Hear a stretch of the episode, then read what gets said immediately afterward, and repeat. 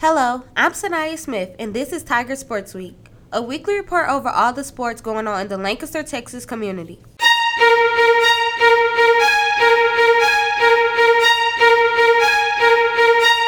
On Friday, March 3rd, the Lancaster men basketball team played the Frisco Memorial at the Curtis Culwell Center located in Garland, Texas. The men's basketball team won the fourth round of the regional UIL 5A playoffs with a score of 48 to 43. Following this on Saturday, March 4th, the Lancaster men's basketball team took a loss against the Kimball High Knights at the Curtis Culwell Center with the score of 54 to 63.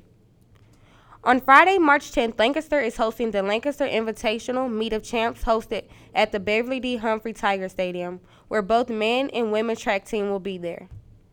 The baseball team plays in the Mesquite Poteet tournament on March 9th through the 11th at Mesquite Poteet.